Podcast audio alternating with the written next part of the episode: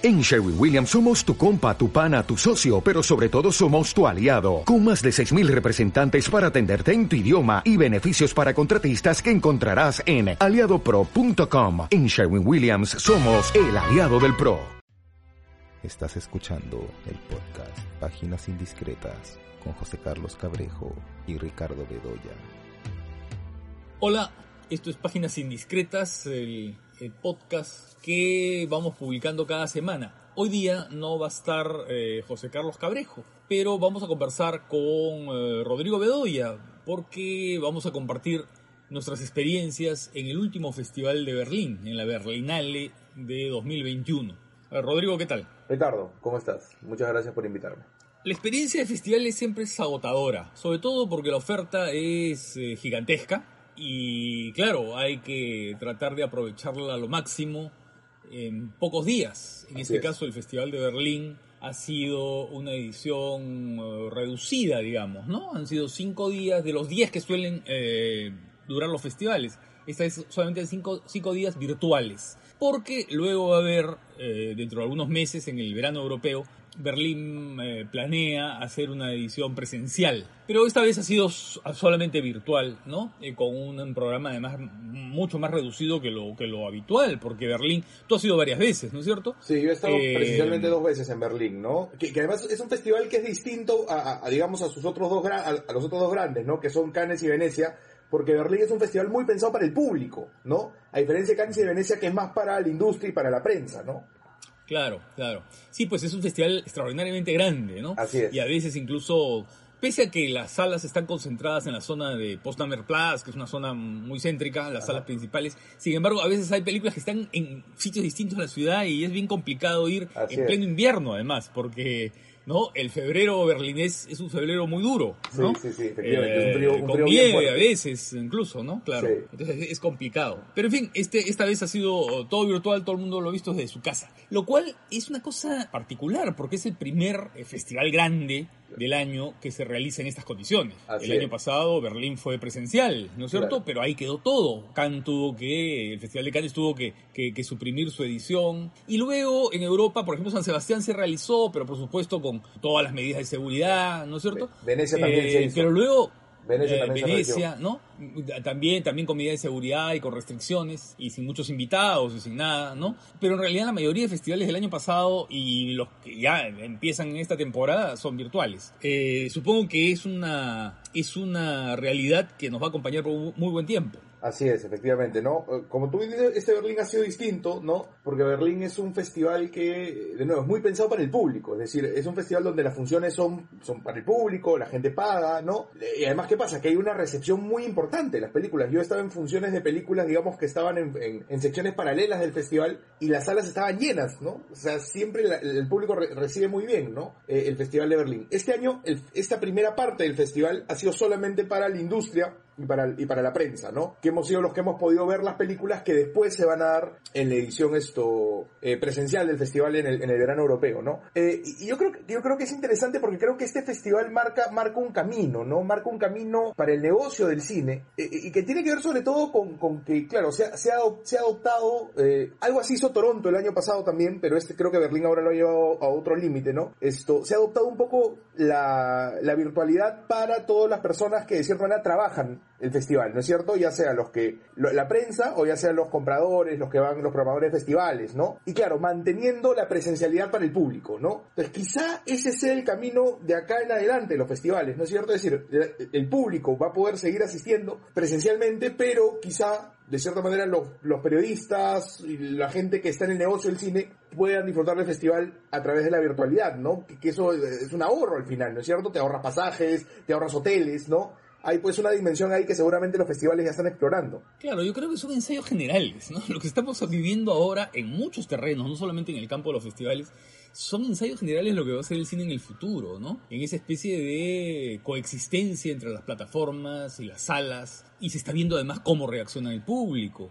No es casual que, mira, las grandes compañías de Hollywood, ¿no es cierto?, estén intentando. Algunas películas las guardan para las salas, otras películas las están lanzando, porque claro, lo que están haciendo es medir. Así es. Es medir reacciones, están viendo, ¿no? Y los festivales están haciendo exactamente lo mismo. Cannes ha anunciado que va a ser un festival presencial en julio, pero bueno, todo eso está pendiente y eh, veremos si es que puede realizarse, eh, si las circunstancias lo permiten, ¿no? Si las circunstancias sanitarias lo permiten. Entonces yo es. creo que estamos viviendo una época de, de- de ensayo, ¿no? Y efectivamente, tal vez en el futuro sea esa la, la- el camino, ¿no? Sea ese el camino. Así es. Periodistas, eh, compradores, eh, programadores de festivales, académicos, en fin, toda la gente que, que- que tiene una vinculación con el cine de pronto va a tener que verlas, salvo vos, por supuesto, que quiera ir, ¿no es cierto? Así es. El que quiere ir va, pues, ¿no es cierto? Pero eh, sospecho que va, va a haber, si no todo, buena parte de las películas, ¿no? Eh, van, a, van a ser exhibidas por virtual, ¿no? Así es. Y, es interesante porque dentro de los balances que, que- que he leído del festival, eh, un poco en los boletines, ¿no? Que, que van circulando, eh, un poco lo que, lo que decían es que el mercado, eh, en realidad nosotros hemos estado pues un poco en un evento paralelo al Festival de Berlín, que es el, es el European Film Market, ¿no? Que es un evento que organiza el Festival de Berlín, pero que es más sobre todo para gente Claro. de festivales, para compradores, Para ¿no? gente de festivales, sí, claro, para gente Eh, de festivales. y- Nosotros y- hemos estado por, por, por festival, Así es, hemos por- estado viendo películas para, para- ver si se programan o no se pueden programar, Así es, efectivamente, ¿no? Y esto, para elegir películas. Y un poco lo que... Y además para comentarlas. Perdón, quería decirte, y además para comentarlas porque no hay nada que te impida dar una opinión. Y eso Ah. hay que ser muy claro y muy enfático en eso. Así ¿No es. cierto? Total- total- Respetando las reglas acuerdo. del festival. Respetando las reglas del festival. Si hay un embargo, lo respetas. Yo Así nunca he es. estado de acuerdo con los embargos. Nunca he estado de acuerdo con los embargos. Creo que la libertad de expresar de un periodista debe ser irrestricta. Pero bueno, si esas son las reglas del juego, se respetan. Pero no existe ninguna, ninguna regla que impida que un festivalero, que un académico, que unas personas, eh, todas las categorías que pueden asistir a un, a- al mercado, ¿no es cierto?, puedan opinar y dar su opinión. Así es, porque es el derecho que tenemos, cual- cual- cual- es el derecho que tiene cualquier persona, ¿no? De opinar de aquello que ve, de aquello que lee, de aquello que escucha, es, es el derecho, Así es. es un derecho absoluto. Y lo, y lo contrario, y pensarlo de manera distinta es totalitario. Así es, totalmente, totalmente de acuerdo.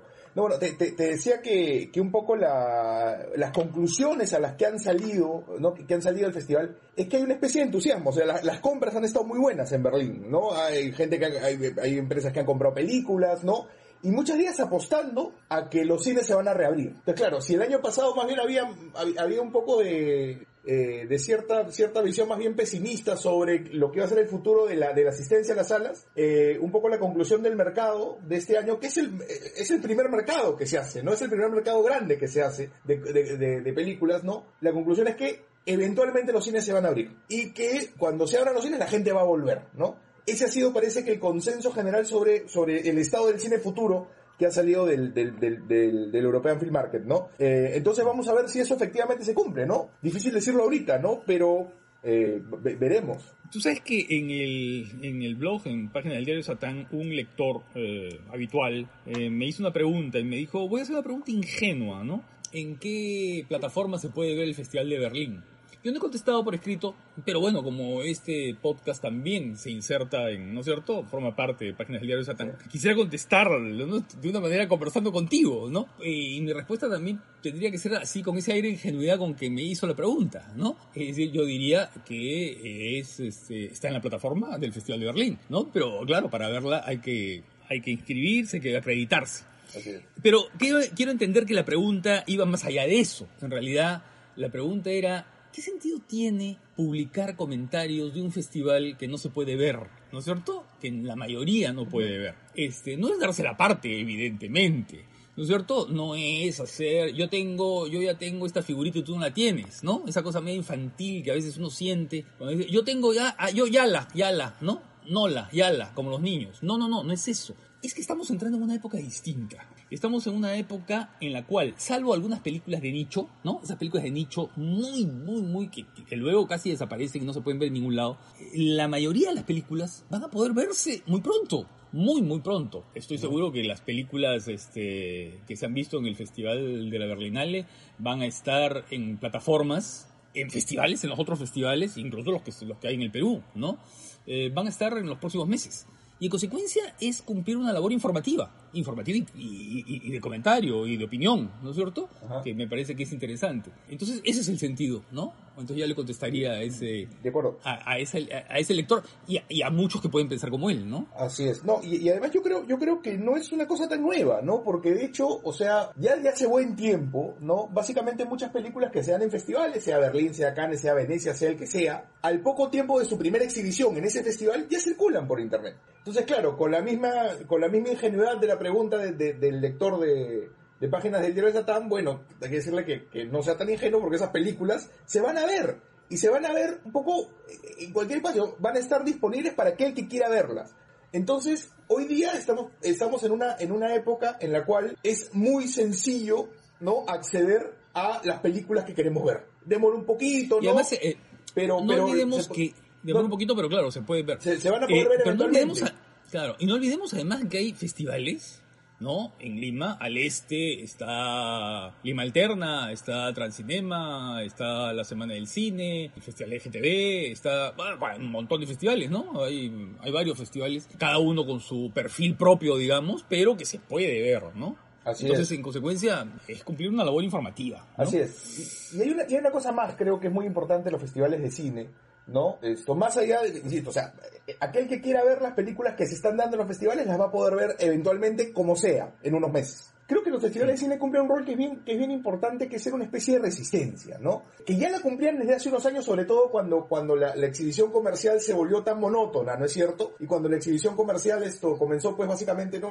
A, a basarse en, en- en- lo que ofrecía Hollywood, ¿no? Que los festivales de cine que ofrecen, ofrecen pues justamente una visión alternativa del cine, una opción distinta al cine, ¿no es cierto? Entonces, claro, que hayan festivales del cine, de cine y que los festivales de cine tengan, tengan una movilidad es muy importante porque permiten un refugio a cierto cine que no responde a las pautas de, de la masividad, ¿no es cierto? Y no necesariamente incluso, ¿no? Porque hay películas, esto, como ha pasado en Berlín, ¿no? Películas que podrían funcionar tranquilamente con un, con un público más masivo, ¿no? Pero creo que justamente el sentido de un festival de cine hoy en día es poder ser el albergue de esas películas que no van a pasar por la cartelera comercial. No, no, no, no, no, no van a pasar. Así los cines se abren, cuando los cines se reabran, bueno, esas películas no van a pasar. Y creo que es una, una labor importante del, del, del- del crítico, ¿no? Es de cierta manera rescatar esas películas y señalar, mira, acá hay una película que es interesante. Y atento porque esa película la vas a poder ver de, cual- de, de alguna manera pronto. Eh, sí, pues, eso es, ¿no? Eh, por ejemplo, eh, una de las películas en competencia es una película de Netflix. Así es. película de, ¿no? De la película mexicana que se dio, es una película de Netflix. Dos películas, una película que yo vi es una película de Warner, además dirigida por un actor tan, tan conocido como Daniel Brühl, ¿no? Así es. Luego, mm, otra película de competencia que es eh, se llama Yo soy tu hombre. Es una película que seguramente va a estar en una plataforma de acá a poco, poco tiempo, a pocas semanas, ¿ah? porque es una película perfectamente comercial. Entonces, yo, mm, eh, en fin, yo creo que, que ahí está. Y, y eso es un poco la diversidad del cine, pues. Así es. O sea, ¿no es cierto? Eh, creo que la diversidad, lo, lo, lo, lo- lo fundamental en el cine actual es su extraordinaria diversidad. Así es. ¿no? Y eso me parece que es este eso es muy Así bueno. es. Y los festivales bueno cine, cine, ¿no? los festivales de cine permiten preservar esa diversidad y un poco tratar de tratar de señalar cuáles son las películas importantes, escribir sobre ellas. Esto le permite a un público interesado, ¿no? rastrear esas películas. Porque hoy día se pueden rastrear, ¿no es cierto? O sea, no, insisto, Sí. no no seamos ingenuos, ¿no? Y, y esa Sí, sí, se, puede. y eso es un- y eso es un beneficio, importante. ¿no? Bueno, a ver, ¿qué cosas, qué, qué, qué cosas trajo? ¿Qué, qué, qué, qué cosas interesantes hubo en el Festival de Berlín? No sé, a ver, tal vez la mejor forma de entrar es a esto sería diciendo nuestras preferidas. Tal vez no, no muchas, ¿no? Porque, claro, después de las 40 Sí. películas vistas en 5 días, Sí, eh, o es- treinta y tantas, no sé, que es abrumador. Tal vez es- escojamos unas 5 o 6, ¿no? Muy bien, esto, a ver, si quieres podemos comenzar por la que ganó, ¿no? Que sé que no es nuestra preferida, pero bueno, siempre es importante hablar de la que ganó. Sí. Esto, que es esto, Bad Luck Banging o Looney Porn de, de Radu Yude, ¿no? Esto, Sí. que, que- que es, Es un rumano. Un rumano, ¿no? Que es un director que ya ha ganado premios antes, ¿no? Ganó, me parece, el Festival Locarno con, con otra, Sí. con una película hace unos dos, tres años, me parece, ¿no? Esto... Sí, es un director importante y interesante. sí, es un director interesante. Esta no es su mejor película, sin embargo. Eh, la- la- lo que tiene curioso es la película que es una película filmada en, en- en pandemia, ¿no? Y además que usa elementos de la pandemia en, su, en la ficción, ¿no es cierto? La gente está con mascarilla. Y claro, es una película que, sobre todo en su primera parte, te permite ver un poco justamente las actitudes más cotidianas de la gente en medio de, una, de medio de la pandemia, porque la primera parte es, es el recorrido de esta profesora que a la, a la cual le han subido en internet un video íntimo, ¿no? Con- que, que hizo con su esposo, ¿no? Y un poco vamos viendo ella caminando por, por Bucarest y claro, pues hay una especie de esa dimensión de la de la cotidianidad transformada por la pandemia, ¿no? Que vamos viendo nosotros como si fuéramos testigos, ¿no? Entonces vamos viendo la, la, la- la inseguridad, la violencia, ¿no? Un poco la esta cosa tensa, ¿no? Que, que, que ha traído la pandemia, ¿no? Sí, esa agresividad cotidiana, ¿no? Eh, esa, esa desconfianza del uno al otro, esa especie de agresividad, ¿no? Llamar la atención, la delación. Hay una secuencia en un, eh, un supermercado, ¿no? En un supermercado donde hay una discusión entre la gente que, que- que dice mucho de eso, ¿no? Hay otro momento también en, en un auto, ¿no? Un auto y un Así peatón es. que tienen una discusión, ¿no? Y una Así es. agresividad muy grande. Y sí, la primera parte es que eh, tiene esa dimensión casi documental, es el día a día, lo cotidiano, ¿no? Todos con mascarilla o con la mascarilla mal puesta, ¿no? O, con, o sin mascarilla, digamos, pero viviendo la pandemia en su cotidianeidad, ¿no? Eh, solamente se detiene la película para mostrarnos a ella recibiendo mensajes cada vez más alarmantes de lo que está ocurriendo, ¿no? Habla por teléfono, ¿no? Y se pregunta de alguna manera eh, qué ha pasado, cómo ha llegado esa imagen, esas imágenes de ese, de ese video porno, ese video íntimo en realidad, porque un porno es un decir, es un video íntimo de una pareja, ¿no es cierto? A internet, ¿no? Claro. Pero de pronto la película, la película tiene un cambio brusco. Así Eh, es. Tiene dos cambios más, digamos. Dos cambios más. sí. Eh, siendo un poco el último, ya una especie de, de- de- de- de reflexión muy, muy, muy irónica, ¿no? Sobre un poco, ¿no? Cier- ciertos temas, ciertos temas de la sociedad hoy, ¿no es cierto? Esto, lo políticamente correcto, las fake news, ¿no es cierto? Los auges de la, de la extrema derecha, ¿no? En fin, ya hay una especie de, de cosa vista con mucha ironía, ¿no? Eh, con un sentido del humor muy particular. Sí, eh, sí, pues es una especie de repaso, de repaso a todos los temas en debate hoy día, ¿no? El Así feminismo, este, en fin, todo, todo, todo, todo, ¿no? Eh, y por supuesto muy burlón, eh, sin, sin darle la razón a nadie, más bien atacando a todo el mundo, ¿no? Es decir, hay una especie de, de, de sátira absoluta a todo aquello que solemos escuchar de parte que viene de parte de la derecha, que parte viene del progresismo, que viene de parte del liberalismo, que viene de parte de todas Así las es. tendencias, eh, ¿no es cierto? Y teorías, ¿no? Así Porque es. hay un momento muy gracioso en que alguien comienza a soltar teorías muy razonables, pero que también quedan ridículos en medio de toda esta especie de barajuste. Y la única que habla con cierto sentido común es la profesora afectada, Así que es. habla con el sentido de, la, de, de su intimidad herida, digamos, ¿no? Que es bien interesante eso. Pero a mí la parte que más me interesó, en verdad, es la segunda, en la que de pronto, en medio de toda esta cosa carnavalesca que tiene la película, porque ya la película se presenta con una idea muy festiva, ¿no? Es. Dice, esto es un cuento, esto es un cuento popular, dice, ¿no? Con una música muy particular, además, con colores rosados, ¿no? En los carteles con calor, con colores rosados muy intensos. Y la segunda parte empieza a ser una especie de desmontaje o de explicación eh, histórica e ideológica de los fundamentos de la intolerancia en Rumanía. ¿no? Es, bien interesante, ¿no? Porque eh, empieza hablando a lo largo del siglo XX, en realidad, desde la matanza de gitanos masivas por parte del ejército rumano, ¿no es cierto? Hasta Ceausescu, pasando, por supuesto, por todos los años que estuvieron perteneciendo, digamos, formando parte de- de- del grupo de países socialistas, ¿no? Y, Así es. y con esta especie de culto de personalidad de Stalin, ¿no? Claro. Entonces hay como una especie de, no sé, pues de...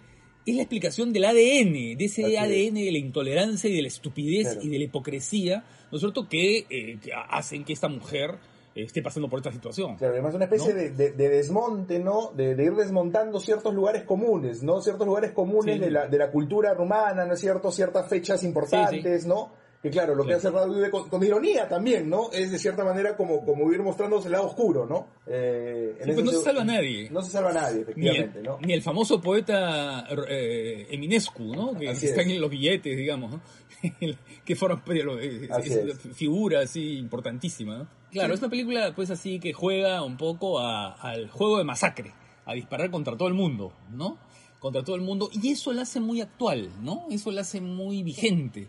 La pandemia, las discusiones eh, sobre la corrección política y sobre... Claro. En fin, la hace Claro. muy vigente, muy vigente, poco- y claro, y eso explica el premio principal que tenía. De, de hecho, el que, el que le dio el premio, ¿no? El miembro del jurado que le dio el premio, premio habló pues del, del zeitgeist, ¿no? Del espíritu de la época, ¿no? Y claro, es una Claro. película que refleja muy bien el espíritu, el espíritu de la época, ¿no? El aire del tiempo. El aire del tiempo, así es. La segunda, que el, el premio al jurado fue para la película japonesa, ¿no? Así es. Que es la rueda, la rueda de la fortuna y de la fantasía. Así ¿no? es. Wheel of Fortune and Fantasy, efectivamente. Que a mí me pareció extraordinaria. La verdad que me pareció la mejor película del festival. Mira, me parece una película de una madurez, de un rigor. Creo que este director, eh, es. después de, de las dos películas anteriores que yo había visto, Ujú. ¿no? Eh, esta, esta película de cinco horas, ¿no? Happy, Happy Hour, ¿no? Sí. Que es una película notable. Y, y de Asako 1 y 2, que también es muy buena. Pero creo que esta la, esta la supera. Porque es una película que tiene un rigor en la puesta en escena y una coherencia absoluta. Incluso cuando cambia de registro, ¿no? Porque la película tiene tres episodios. Son tres episodios en los cuales el tema del erotismo a través de la palabra es central. Ya la película empieza con una conversación en un auto entre dos mujeres y eh, van conversando, una va contando su, su encuentro con un hombre, en fin, no voy a decir mucho más para cuando se vea la película, ¿no es cierto? Ay, ay, exista la sorpresa, ¿no? Y, y, bueno, le cuenta la conversación que tuvieron, estuvieron muchos, mucho tiempo conversando, ¿no es cierto? Eh, y no hubo nada más, no hubo ningún, eh, ¿no es cierto? Ningún acercamiento físico entre ellos, solamente la palabra. Y la otra eh, mujer dice en un momento, ¿no? En un tono muy amistoso y además como jalándole la lengua, ¿no?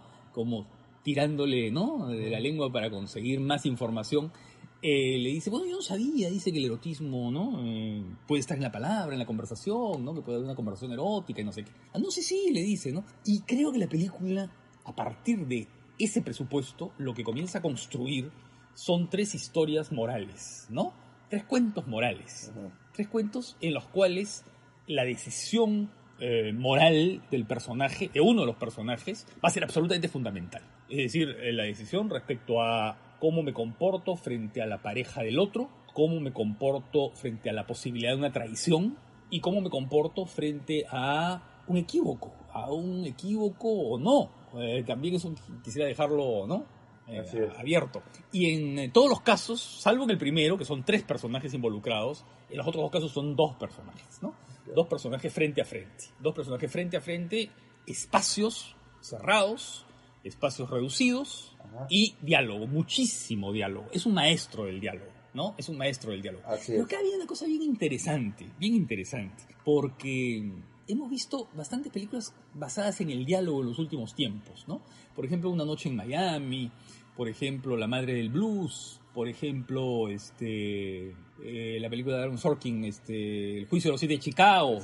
En todos esos casos yo sentí esa teatralidad tan marcada, o en la película eh, eh, Malcolm y Marie, ¿no? Una teatralidad muy marcada, ¿no? Como que todo está sometido a esta especie de artificio muy bien construido del diálogo y no sé qué. ¿no? que lo- para lo que es el, Para que los temas queden Sí, muy sí. claros, además, ¿no? Esto... y para que los temas queden muy claros, ¿no? En cambio aquí todo está encarnado en la puesta en escena, ¿no? Es. En dónde se pone la cámara, qué altura se pone la cámara, qué relación hay entre los personajes, cómo se miran, ¿no es cierto? Qué tensiones se van creando.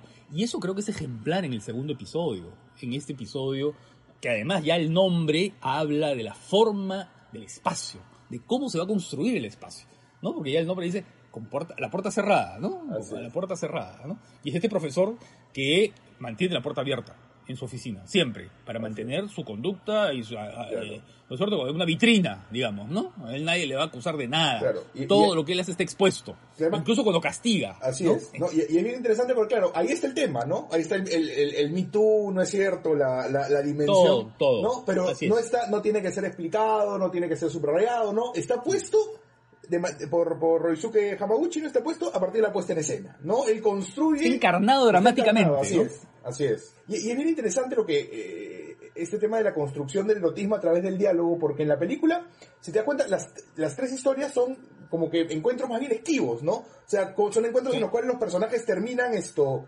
eh, no, no terminan consiguiendo acaso lo que fueron a buscar. Pero claro, ¿y qué queda de eso? Queda el erotismo, ¿no es cierto? Queda el poder haber expresado el deseo, el poder haber expresado el dolor, el poder haber expresado hasta, hasta, en, una, hasta en la fantasía, ¿no? El poder haber expresado de cierta manera aquello que querían expresar, incluso si lo que buscaban no, no, no termina resultando, ¿no? Entonces, claro, es bien interesante cómo Hamaguchi construye justamente esta dimensión sumamente erótica, sumamente placentera además a través de la palabra, ¿no? Como que eso viene a compensar, viene a ser lo importante en situaciones, insisto, ¿no? Como, como que lo- en situaciones donde los personajes de cierta manera les falta algo, lo van a buscar, no lo encuentran, pero no importa, porque se quedaron con esa dimensión pues muy, muy erótica, ¿no? Que tiene la película.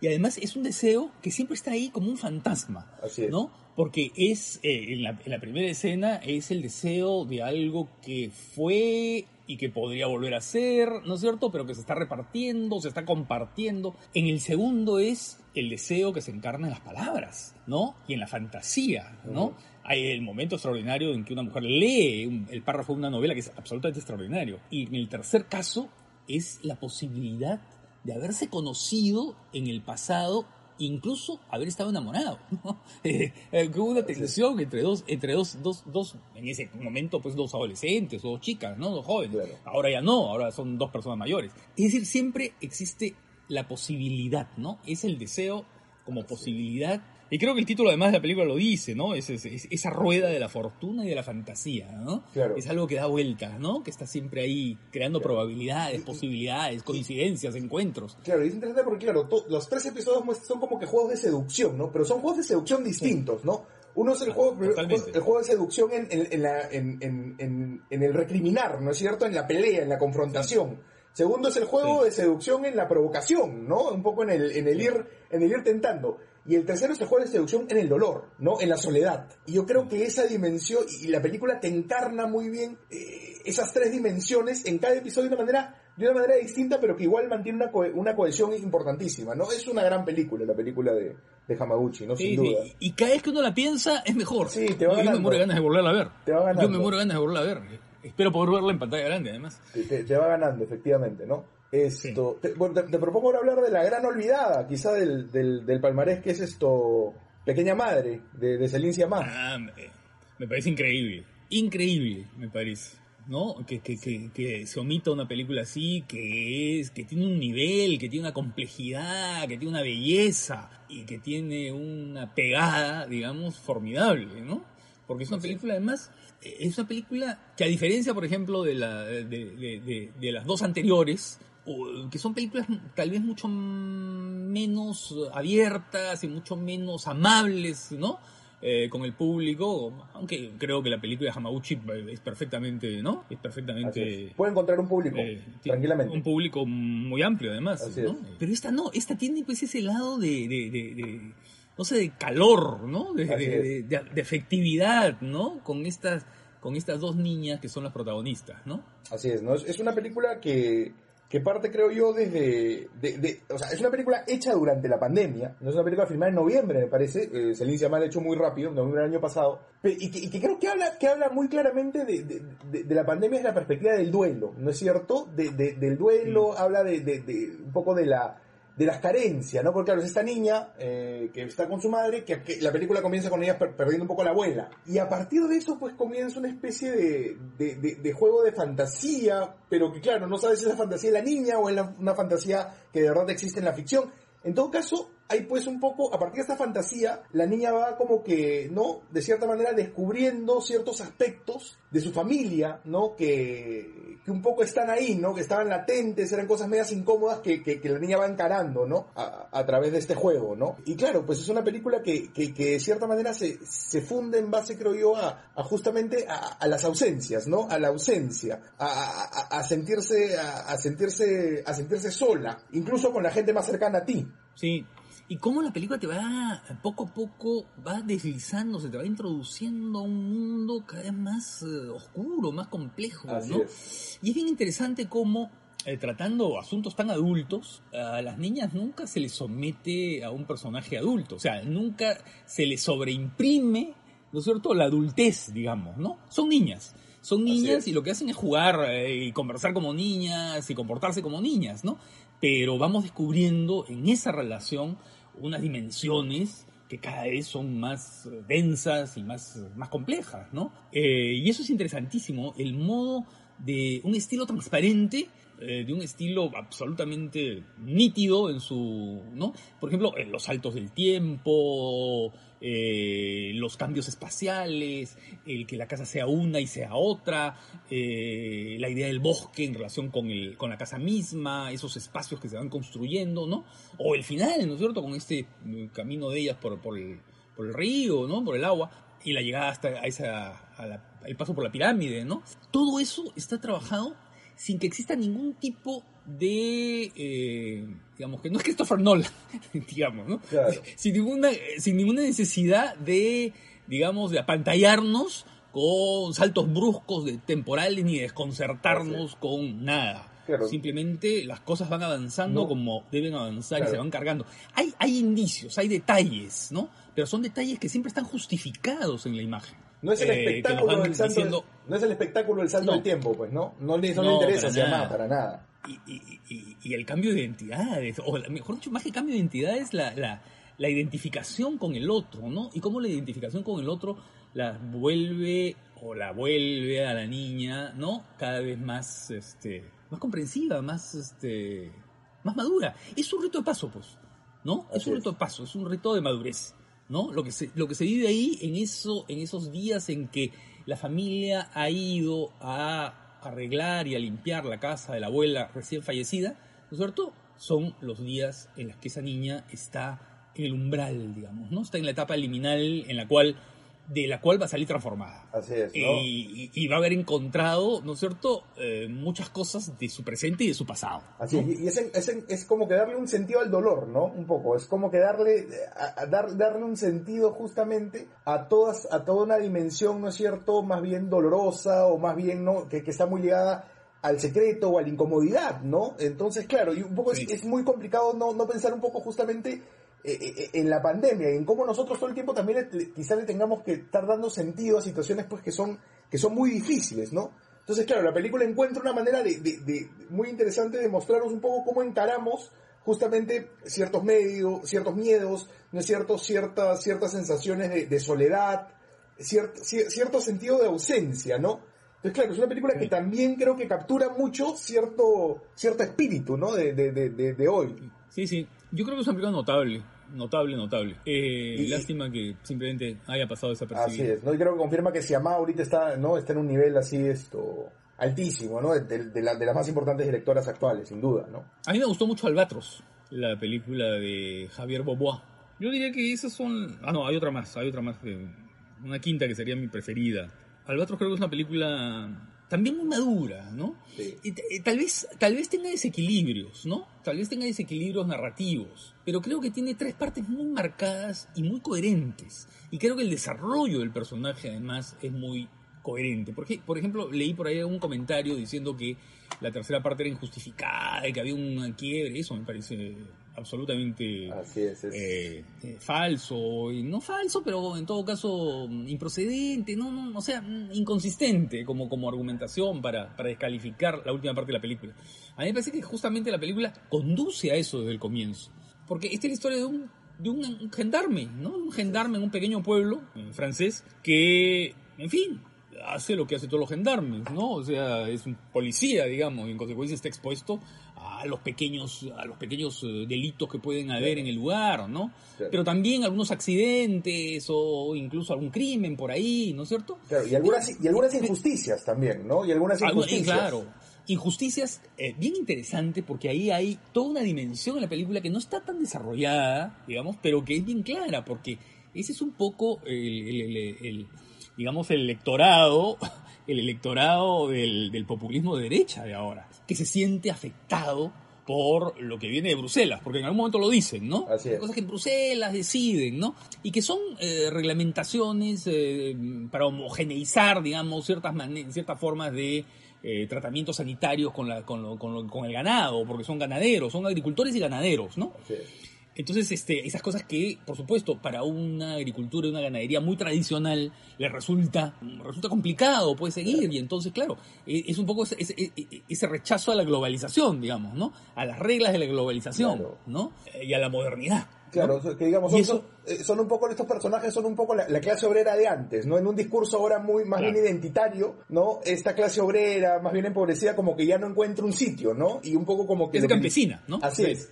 Así es, ¿no? Y Sí. un poco como que, como que estos personajes son los que le interesa mostrar a, a Boboa, ¿no? A Javier Boboa, el director de la película, ¿no? De meterse en ese, en ese mundo. Y, y- y con esa mirada que es la de Jean Renoir, digamos, ¿no? El Así gran es. clásico del cine francés. Claro. ¿No? Con esa mirada en la que puede él pensar de- políticamente de manera distinta.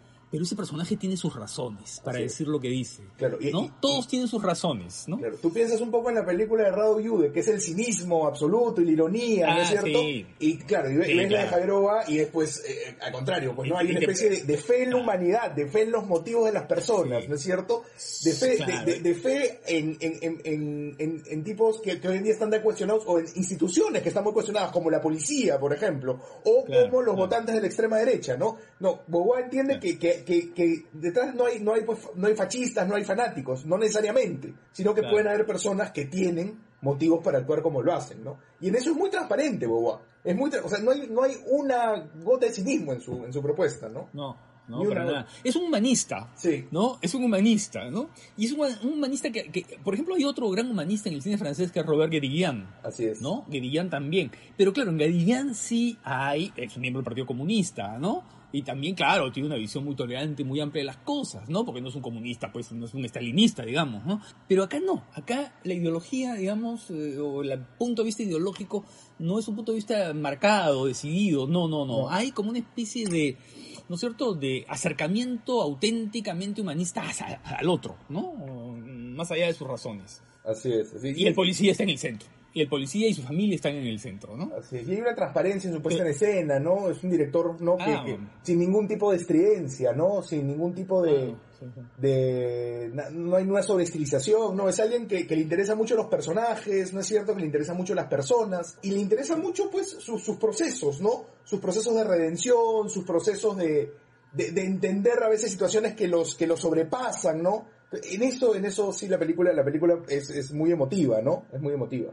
No contemos más, no digamos más, porque creo que, que hay, hay dos cosas en, el, en el, digamos, en los dos tercios finales de la película, ¿no? Que son importantes y que son como descubrimientos, ¿no? Así es. Pero sí, creo que es una película de una serenidad y una madurez mm, bien, bien, bien atractivas, ¿no? Creo Claro, que y, y creo que esa serenidad y madurez probablemente no sean tan bien vistas en festivales ahora, ¿no? Y en estos tiempos, sobre No, todo. porque, porque se ven como ingenuas, ¿no? Porque Así se es. ven como ingenuas, ¿no? ¿Sabes qué cosa? Hay, hay- esa mirada de la crueldad a veces eh, rinde más frutos en los festivales, ¿no? Sí, esa mirada, de- esa mirada un poco cínica o cruel, ¿no? Así es. La prueba de eso, no, no Eh. premiaron ni, ni hacia, ni hacia Mea la premiaron, es un poco la prueba de eso, ¿no? Sí, ¿no? Ya, Eso parece algo escandaloso. Sí. Pero bueno, ya. Ya, Yo, ah, bueno, yo decía que tenía una quinta película que, que me gusta mucho a mí, que es una película del Forum, que no es una película de la competencia, ¿no? Que es una película que se llama eh, Solo un movimiento. Sí. eh, o únicamente un movimiento, en fin, la traducción siempre es eh, compleja ahí, ¿no? Pero es de un cineasta belga que hace un... Es, es bien difícil decir lo que hace en realidad, porque hace muchas cosas a la vez, ¿no? Así en es. primer lugar, hace una reflexión sobre la China, la película de la China, la Chinoise de Godard, la película que Godard hizo el año 67, ¿no? Con este grupo de chicos o de muchachos parisinos y un eh, senegalés en una en un departamento parisino, ¿no? Eh, jugando a ser guardias rojos este el año previo a mayo del 68, que es una- un clásico del cine ahora, y es un clásico del cine de la modernidad, y es un clásico de Godard, y es una de las películas más recordadas de Godard, además de la primera etapa de Godard, ¿no? Y es claro, una eh, especie de relectura eh, de la chinoise, pero desde el punto de vista de la poscolonialidad, ¿no? Y de las teorías de la poscolonialidad. ¿No es cierto? Se está hablando de este personaje, que además es un personaje interesantísimo, que yo lo, en fin, sabía de él por la película de, de- Godard, porque lo había visto en la película de Godard, pero no sabía su biografía, ¿no? Y, claro, y es un personaje muy importante eh, porque, claro, se ha convertido en una especie de figura ejemplar para, para, para los jóvenes, que ahora, además, dicho de paso, están protestando en, en Senegal, hay protestas muy fuertes, ¿no? Y hay una represión muy grande, además, en este momento, Eh, justo lo acabo de leer, que es este personaje Omar eh, Diop, ¿no? Omar Diop, que actuó en la película de Godard, pero que además era un hombre muy interesante, ¿no? Porque, claro, se fue a estudiar a Francia, muy joven, ¿no? En la Universidad de Nanterre, que, era un, que fue uno de los símbolos de mayo del 68, ¿no? Ahí conoció a Anne Biasemsky, ¿no? Que es la actriz que en ese momento era pareja de Godard y que es la actriz de La Chinoise, que también trabajó con Bresson, ¿no es cierto?, en Alazar Baltasar. Y a través de Anne Biasemsky conoce a Godard, ¿no? Y Godard, por supuesto, lo- le, dice para que trabaje en su película. Y es un personaje interesantísimo, ¿no? Porque, claro, la película comienza a darnos el perfil del personaje a partir de la mirada de gente que lo conoció. Gente que además está filmada siempre en penumbra, oscura, ¿no? Con, con muy poca luz. Porque claro, la película es un poco eso. Es, es- es imposible dar luz a nada, ¿no? Es imposible eh, saber una sola verdad. Es como el ciudadano Kane, digamos, ¿no? Cada uno va a dar una versión de este personaje. Que por un lado era un activista militante marxista, pero por otro lado... ¿No es cierto? Desconfiaba y decía que el libro rojo de Mao era un catecismo. Así es, desconfiaba de ¿no? los dogmas, ¿no? Porque- De- desconfiaba de los dogmas. Sí, desconfiaba de todos los dogmas, ¿no? Decía, yo prefiero leer a, a- a Claro. Foucault y a Derrida, ¿no es cierto? Y a, y a Roland Barthes, supongo que en ese momento también, ¿no es cierto? Y a, y a Althusser, por supuesto, ¿no? Que era el filósofo marxista. Es decir, lo que le interesaba era la teoría compleja, no las frases que recitaban los guardias rojos, ¿no? Eh, es. es un personaje interesantísimo, pero la película tampoco es eso, no es una biografía de Diop.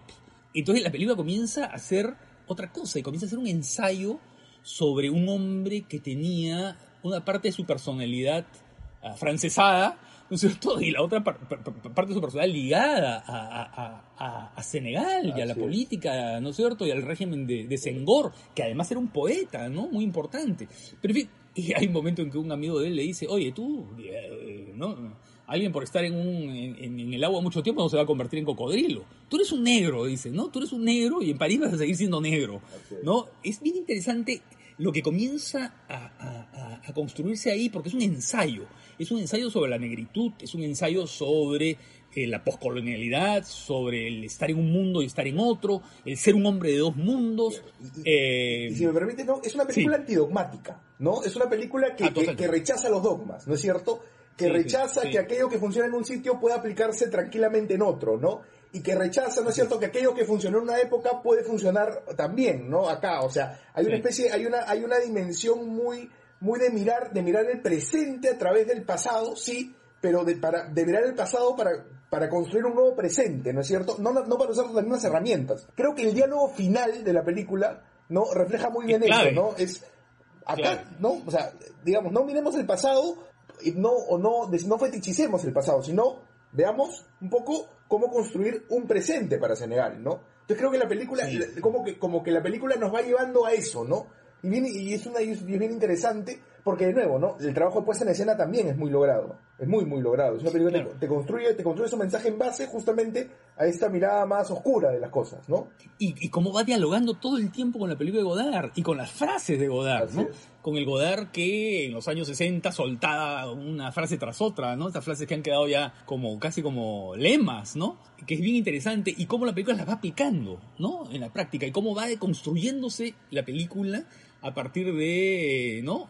Eh, no es una, no, esto no es, una, no es una imagen justa, ¿no? Es, es, solo una imagen, ¿no? Es solo una imagen. Y cómo la imagen de por sí lo único que te hace es abrir un campo de significaciones, ¿no? No es que te señale una verdad, ¿no? Sino que te está abriendo un campo de significaciones, ¿no? Así que es lo que decía Godard, ¿no? O lo que decía Godard, en una película entra todo. Una película puede ser testimonio, puede ser documento, puede ser ensayo, puede ser este, ficción eh, representativa, puede ser, puede ser todo. En una película entra todo, ¿no? Y es un poco lo que él hace, eh, bueno, lo hace hasta ahora, ¿no? Pero creo que en sus películas eh, de los años 60 lo hacía con, con esa especie de, Claro. de gracia, de gracia, digamos, que a veces ahora no tiene, a veces, a veces lo gana un poco el mal humor, ¿no? Pero en fin, eso es otra cosa. Eso, es- eso me parece interesantísimo, el modo en que se va dialogando. Además, porque la secuencia final que tú has mencionado, que es la conversación en el tren, Así es. equivale a la conversación en el tren de la Chinoise, ¿no? Así es, efectivamente. en, en la que Efectivamente. conversa Ambia Sensky con el filósofo, ¿no? No, me pareció una película realmente sorprendente, ¿ah? Y no la esperaba, eh, me, me pareció de lo mejor, de lo mejor que he visto en, en este, en este tipo de película, además, de, documental que, ¿no? que va trabajando el ensayo, que va trabajando la representación misma. Por ejemplo, qué interesante este profesor de artes marciales, ¿no? Son que, que de alguna manera da el título a la película, ¿no? Porque es el, es el personaje que está buscando el movimiento, ¿no? El movimiento correcto. Eh, un poco aplicando al movimiento la frase de Godard, ¿no? Eh, no, eh, no, es una imagen justa, es solamente una imagen. No es un movimiento justo, es solamente un movimiento, ¿no? O es solo un movimiento. Eso me parece bien interesante, ¿no? Eh, este personaje eh, que está en búsqueda de algo. Bueno, todos están buscando algo. Sí, sí. Todos sí. en el, eh, ¿no? Todos, todos se está buscando una especie de, de, darle, de una especie digamos, de orden, ¿no? De orden a las, de, un, un sí, orden que nunca orden, va a llegar, ¿no? Que quizás sí, nunca va a llegar. No, una película realmente eh, es una película interesantísima que ojalá, eh, por ejemplo, eh, creo que es una película ideal para Transcinema. Y es una película ideal para Lima Alterna, ¿no? Para Lima Alterna, porque creo que está en, en, el perfil de estos festivales. Yo quiero simplemente añadir una película más que creo que, que los dos nos interesó, que es una película que se ve en la sección Panorama, que es eh, Death of a Virgin and the Sin of Not Living It, ¿no? Esto, la muerte de una virgen y sí. el pecado de no vivirlo. Que es una película, es una película libanesa y que creo que creo que, que, es importante resaltarla porque está, muestra una, una cosa que estamos viendo en los últimos años de una vitalidad en, en cierto en el cine que está, que está pasando en el norte de África, ¿no es cierto? En los países, en los países musulmanes de, de, del norte de África, ¿no? Y que tiene que ver, creo yo, con justamente ir viendo cómo estas sociedades están cambiando, ¿no? Y en este caso tenemos pues la historia de, de un grupo de amigos, ¿no? De un grupo de amigos que se van a, a un burdel. Esa es la historia, ¿no? Y un poco vamos viendo, sí. pues, justamente cómo estos chicos van caminando, ¿no? La cámara los sigue, además, todo el tiempo, ¿no? Es una película de, que, que, que, tiene muchos planos secuencia. Y claro, pues ellos de cierta manera pues van como que viviendo un poco dos mundos, dos mundos paralelos. Por un lado, el mundo de, de cómo mostrar esta especie de masculinidad, ¿no? Así, eh, sumamente, sumamente desatada, ¿no? Y por otro lado, cómo al mismo tiempo van viviendo más bien el costado interno de, de, de, de lo que se viene para ellos, ¿no es cierto? Eh, de, del futuro, de, de, cuestionarse si sus actitudes son las correctas, ¿no? Entonces, claro, un poco lo que vamos viendo es a partir de la historia de estos personajes, ¿no? Ciertas actitudes, ¿no es cierto? Ciertas formas de, eh, de vivir ciertos elementos culturales, ¿no? Que es bien interesante. Educación, Así la es. educación que ha recibido. Así es, ¿no? Eh, y cómo de pronto se es confrontado, por ejemplo, a la homosexualidad, ¿no?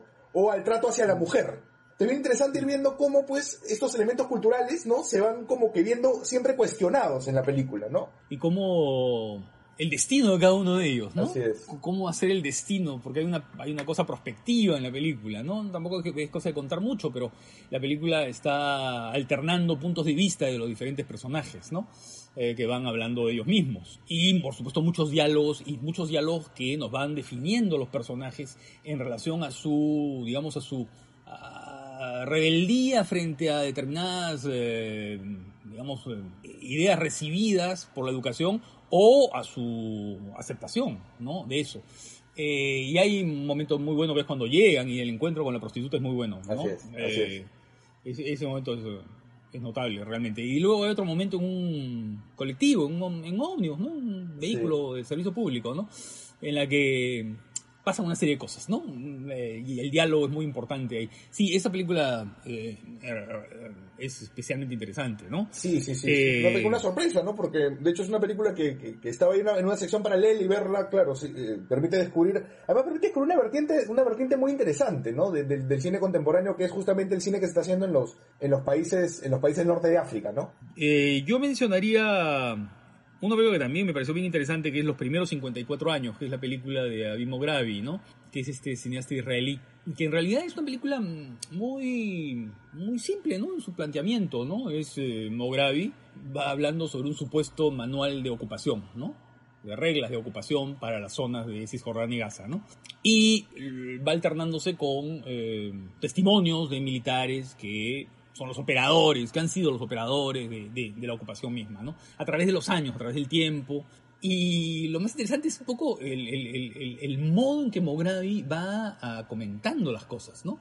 Porque lo va haciendo con un tono muy particular, con una especie de seriedad pero que a la vez eh, está llena de ironía, ¿no? Una ironía que se expresa de un modo, mm, si, tú, si, tú, quieres, un poco inefable, ¿no? Porque es a través de determinados gestos, pequeños gestos, de, eh, eh, es una película que además da una visión bien interesante sobre, sobre el asunto de la ocupación.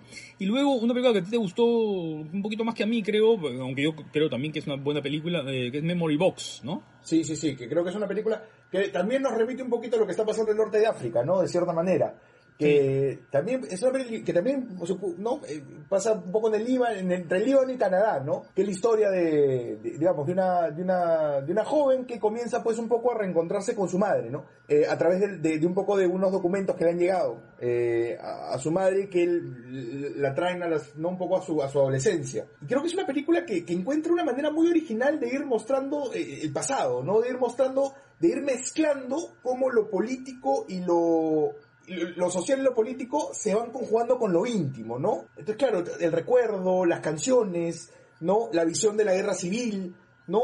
Muy interesante cómo, cómo todo eso pues tiene un, se, va mezclando, ¿no? En la memoria y cómo lo, lo un poco lo, el marco grande, ¿no? Se, se aterriza en, en, en, lo más íntimo, ¿no? En, en, lo más cotidiano, ¿no? Creo que la película, la película consigue muy bien mezclar esos dos, esos dos elementos. Yo hay una película que también mencion, mencionaría que ha gustado mucho, ¿no? Que es este lo que vemos cuando miramos al cielo. Así es. Eh, ha gustado sí. muchísimo. ¿A ti te gusta, a ti te gusta un, poquito más? A mí me gusta un poquito más que a mí. Más que a ti. Que es una película, a ver, es una película muy ambiciosa, en primer lugar. A pesar de su aire de ingenuidad buscada, ¿no? Es una película muy ambiciosa porque parte de lo más eh, pequeño para ir ampliando y creciendo cada vez más, ¿no? Es decir, parte de, por ejemplo, unas imágenes de dos pies que chocan, que se encuentran, y de cierto fraccionamiento de los objetos y de los cuerpos, ¿no? Eh, para ir poco a poco creciendo, creciendo y mostrar primero a las personas, y luego a los grupos, y luego a la ciudad, ¿no es cierto? Y ir creando siempre esta vinculación entre eh, también lo, lo íntimo y lo colectivo. Más que lo político, lo colectivo, porque es una especie de celebración folk eh, ¿no? Una celebración eh, de eh, lo que es la vida en, en una ciudad como esa. Eh, pero lo que pasa es que es una película que creo que es muy irregular. En primer lugar, creo que es, creo que la, la amplitud o la extensión, ¿no es cierto?, hace que el desequilibrio sea casi permanente. Y por otro lado, entonces, claro, hay cambios de tono permanentes en la película. Ahora, claro, también que es, que es buscado, ¿ah? que es querido, ¿no? Es como buscado, claro. son, son queridos esos cambios de tono. Me hace recordar un poco, ¿sabes qué cosa? A ciertas películas eh, francesas de los años eh, 60. No las más ligadas a la nueva ola, tal vez, ¿no? Pero sí parientes, parientes cercanas del cine de la nueva ola. Por ejemplo, el cuerpo, el cuerpo de los eh, chicos, de las chicas, cómo los muestra. Me hacía recordar un poco a Dios Filipinas, la película de Jacques Rossier ¿no? Esta especie de sensualidad en el juego, en el fútbol, eh, ¿no es cierto? En, los, en, las escenas de grupo, claro. eh, ¿no? Esa sensualidad me hace recordar. Y por otro lado, ¿cierto? El montaje, el, ¿no es cierto? Y esta especie de, de, de, trabajo de los cuerpos en la naturaleza, me hace recordar a, a algunas películas de Añez Ardá, también de, de mediados de los años 60. Por ejemplo, La Felicidad o algunas otras. ¿No? Sí. Eh, y que hay esta especie de sensualidad eh, trabajada a partir de la textura de la imagen, ¿no? Pero lo que pasa es que es una película que se plantea como una historia de amor, pero al final la historia de amor es lo que menos importa, ¿no? Importa más bien esto, sí. el retrato de la ciudad, ¿no? Pero creo que justamente esa sensualidad que hablas, yo, mi problema con la película es que la siento extremadamente forzada, ¿no? Es una película que tiende, pues, a mostrar sensualidad... Artificiosa, ¿no? ¿no? Así es, así es, ¿no? Esto... Y, y, y sobre todo, pues, ¿no? Por momentos muy poetizante. Entonces hay un costado que a mí eso, eso me, me, me, me, saca mucho de la película, porque siento que lo, que lo que busca el director es todo el tiempo, ¿no? Estar, estar como que remarcándote esta especie de sensualidad, estar remarcándote esto, un poco justamente eh, esta, esta dimensión tan amable, ¿no? Que tiene la película. Sí. Y yo creo que eso lo hace caer en la poetización por momentos, en fin, no, no, no es una película que cre creo yo, esto, no, no, en fin, entiendo, entiendo... Mira. Mira, mira qué tierno, mira qué bonito, sí. mira qué emocionante, mira, ¿no? Mira tal cosa, ¿no? Así es, sí. así es, así es. ¿no? Y, y, y, cambia además, ¿no? Porque yo comencé, cuando la película empezó, yo dije, ah, ya, esta es una película así, eh, influida por Bresson, ¿no? Claro. Las manos, eh, ¿no es cierto? Los objetos pequeñitos, el roce de los dedos, el roce de los pies. Es decir, es una película fragmentaria, pero no, de pronto, ¡pum!, se abre. Así es. Hay una secuencia magnífica, ¿ah? hay una secuencia magnífica que es la escena esta de la reunión campestre con las tortas, ¿no? Ajá. Eh, los pasteles, las tortas. Ese momento es muy bueno, en que se van reuniendo, ¿no? Con las tortas y Sí, esta sí, reunión, ¿no? Y de pronto se cierra un iris, ¿no? Se cierra la imagen en, círculo, redondo, ¿no? Ese, ese momento me pareció muy bueno. Pero igual, o sea, si- siento pues que es esta especie de cosa muy forzada en la película, ¿no? Que creo que no, no, termina, no termina de cerrar del todo. Me gustó también, ¿sabes cuál? Eh, eh, eh, para, Lu- para Lucho. Eh, Este, Sí. este, este homenaje que hace Pietro Marcello a, Sí, sí, sí. a Lucho Dalla, ¿no? El cantante de Lucho Claro. Dalla.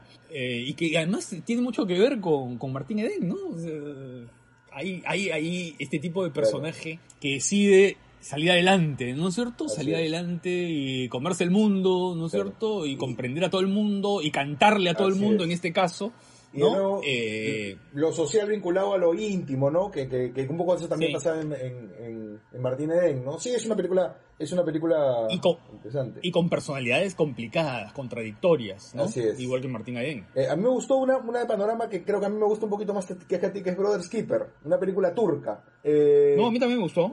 Sí, sí. Sí, que, que es una película, que, que- que es una película también, ¿no? Que, creo que tiene, tiene una tensión, consigue una tensión muy fuerte, Sí. ¿no? Es una película que consigue un clima, ¿no? Porque, claro, pasa en un, en un internado de niños, ¿no? Que es muy violento, ¿no? Hay un, hay un ambiente muy violento, hay un, chiqui- un chico que se enferma y un amigo suyo que quiere ayudarlo, ¿no? Entonces, claro, pero la película Sí. nos va mostrando un poco justamente esta dimensión más bien agresiva, ¿no? Eh, sobre- además, una especie de, de, de- mundo niños contra adultos, ¿no? Esto, que claro, puede ser un poco esquemática por momentos, pero yo creo que la propia película encuentra ciertas maneras de aligerar el asunto. Por ejemplo, en- el momento en el cual no Eh, entran, entran al, al, a la enfermería y todo el mundo se cae por el agua, ¿no? Es- esos momentos de humor como que vienen a aligerar, o, o el celular que no, no, no, no, no, cap- no capta señal, ¿no? Viene a aligerar un poquito esta carga, esta carga dura que tiene la película, pero creo que incluso en esa carga dura hay pues una dimensión, ¿no? De, eh, de, de tensión constante, ¿no es cierto? De, de seguimiento, que es muy fuerte, que además la película termina, termina un poco con homenaje a los 400 golpes, ¿no? Con el niño mirando la cámara. Sí, claro, inter- como interpelándonos además, ¿no? ¿Y ustedes es. qué piensan sobre esto, no? Eh, ¿qué- qué- ¿Con qué han sentido, no? Sobre esta situación. Yo, yo te decía un poco en broma, ¿no? Yo decía, es la muerte del niño Lazarescu, ¿no? Sí. Haciendo alusión a, A la película romana. película de, de Puyú, a la película de Puyú, ¿no? Así es. Pero en fin, sí, sí, es una película interesante, no tengo la menor duda. Y hay una película que, que, que, que, que detestamos con, con dedicación. Uf. Sí. Creo que los dos. ¿no? Claro. Y, y además la detestamos Eh. porque, porque sabemos que el director es capaz de, de mucho, de mucho hacer mejor. buenas películas. Claro, de hacer cosas mucho Sí. mejores. Mucho mejores, sí, claro.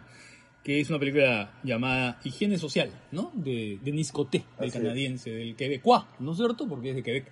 Que como sátira es bastante aguada, que como homenaje a Straub, eh, en verdad no le rinde ningún homenaje, más bien creo que es un agravio, ¿no? Que como que como película experimental más bien es un poco plana y monótona, ¿no? Eh, en fin, que creo que, que creo que es un error en Coté, ¿no? Que, que es eh, capaz de hacer películas mucho más interesantes y que ha hecho películas mucho más interesantes. muchísimo más interesante, ¿no? Claro, es una película pues que se, se le siente la pose, se le siente la pose. Eh, siéntela, pues. Y además que claro, que viene, que viene con la idea de que ha sido filmado durante la pandemia, entonces todos los personajes están a cierta distancia y la cámara está a cierta distancia. Ah, Por favor, ¿no? O sea, es una payasada. Sí, sí. Y ese es un asunto que habría que conversar también, pero bueno, ya lo dejamos para otra vez. Que es- son estas películas en las que uno siente la fórmula. Sí, ¿no? Y no me estoy refiriendo a las películas de superhéroes, ¿ah? No me estoy refiriendo No. a las películas de Hollywood, no, me estoy refiriendo a las películas de festival, ¿no? A las películas en las cuales tú dices, uy, esto ya lo vi. No, pero ya no lo he visto una vez, lo he visto Sí, claro. ya 25 veces, 40, 50 veces, ¿no? Y eso, eh, eso me ha pasado a mí varias veces en este... eh, Sí, incluso con, este con películas que no son malas, ¿no? Eh, Pero así que, es, no, no, no, que, que la fórmula está muy bien aplicada. Así ¿no? es, La así fórmula es. está aplicada con, con, con destreza, digamos, ¿no? Pero Claro. sí, yo siento eso, ¿no? ¿En cuál Por ejemplo, yo- mira, ¿En cuál estás yo estoy pensando? siento en la misma que estás pensando tú, ¿no? pensando a mí me parece una película interesante, me parece una película interesante, sólida. A ver, yo estoy pensando sobre todo en una, yo estoy pensando en una que se llama Nosotros. Ya, ¿no? yo estoy pensando Eh, en nosotros y estoy pensando en Taste. Ah, también en Taste, sí. También, también en Taste. Eh, sí. Eh, y creo que las dos son películas eh, interesantes, son películas que se puede hablar mucho sobre ellas, ¿no? Así es. Pero yo siento que ya, o sea, en Taze, eh, ya digo, esto, esto, esto se parece ¿a quién? A Roy Anderson, ¿no? Esto se parece a, ¿a quién? Pedro Costa. Y ahí comienzo a encontrarle, a- a- a- claro, Pedro Costa, pero mucho más luminoso, ¿no? Me- me- y por supuesto Pedro Costa tiene otra dimensión, que es, eh, o sea, aquí Pedro Costa, tú, tú si tú quieres, puedes encontrarle cierto manierismo, ¿no? Eh. Cierto manierismo en ya, sobre todo en las últimas, ¿no? No tanto en el, en el cuarto de banda, o en- no, eh, pero sí tal vez en Vitalina Varela, Así es. pero lo hace con una maestría extraordinaria, ¿no? Eh, lo hace con una fuerza visual, ¿no? Y, y además está cargada de una, ¿sabes qué cosa? De una tradición cinematográfica. Porque, eh, claro, ahí está impregnado el cine de Jack Turner, eso es evidente en el, en el caso Claro. de Pedro Costa. Tú lo ves, John Ford, evidentemente, el John Ford, el John Ford de, de Fuimos los Sacrificados, ¿no es cierto? Ahí tú sientes eh, esa dimensión que está muy bien en, en- en Pedro Costa. En cambio aquí yo lo siento todo un poco decorativo. Un poco decorativo, interesante, sí, porque es un cineasta que sin Claro. duda ¿no? tiene un manejo del encuadre, en fin, del clima, de la algunos, atmósfera. con ¿no? algunos momentos muy buenos, ¿ah? Con algunos momentos... De hecho, pero yo, Algunos me, momentos, sí. a mí me gusta más Taste que, que nosotros, por ejemplo, ¿no? Nosotros sí sentí la cosa del, ¿no? De mucho, de manera mucho, Sí. ma- mucho, mucho, mucho peor hecha, no sé. No. Siento pues que es una película pues que de cierta manera pues va mostrando estos personajes, ¿no? Eh, con, con esta distancia. Entonces, claro, nunca, nunca te terminas de comprometer. Ex- expliquemos un poquito, ¿no? Expliquemos Sí. un poquito para- porque estamos hablando, Sí. ¿no? Eh, en el caso de, de Taze es una especie de fábula, ¿no? Fábula de un mundo paralelo, ¿no? De un mundo paralelo en, en Hanoi, ¿no? En, en- o en Saigón. Bueno, en Vietnam, ¿no? Sí, así es, ¿no? Eh, en Vietnam, donde un africano... Que es ¿no? un futbolista, un Eh, futbolista africano, ¿no? Un Esto- futbolista que ha perdido el trabajo, ¿no? Sí. Convive con un grupo de vietnamitas, Así es, ¿no? ¿no? Y es un mundo paralelo en el que, ¿no? Y como es una especie, haciendo una actividades especie de viaje, de viaje medio surrealista, ¿no? Esto... Sí, viaje surrealista y viaje a lo más primitivo, Así digamos. es. También puede ser un poco un ángel exterminador, ¿no? En el cual los personajes llegan, eh, están en el encierro y entonces este, vamos viéndolos haciendo, haciendo casi funciones primarias, de sobrevivencia incluso, ¿no? Eh, y en el caso de nosotros es un documental, ¿no? Un documental además interesante, ¿no? Sobre eh, las zonas periféricas por donde transcurre el, el tren periférico de París, ¿no? El Así tren, el tren de las afueras, no, no el metro urbano, sino un tren que el, eh, el- lleva a el- diferentes... El RER. El ER, el ROR, El ¿no?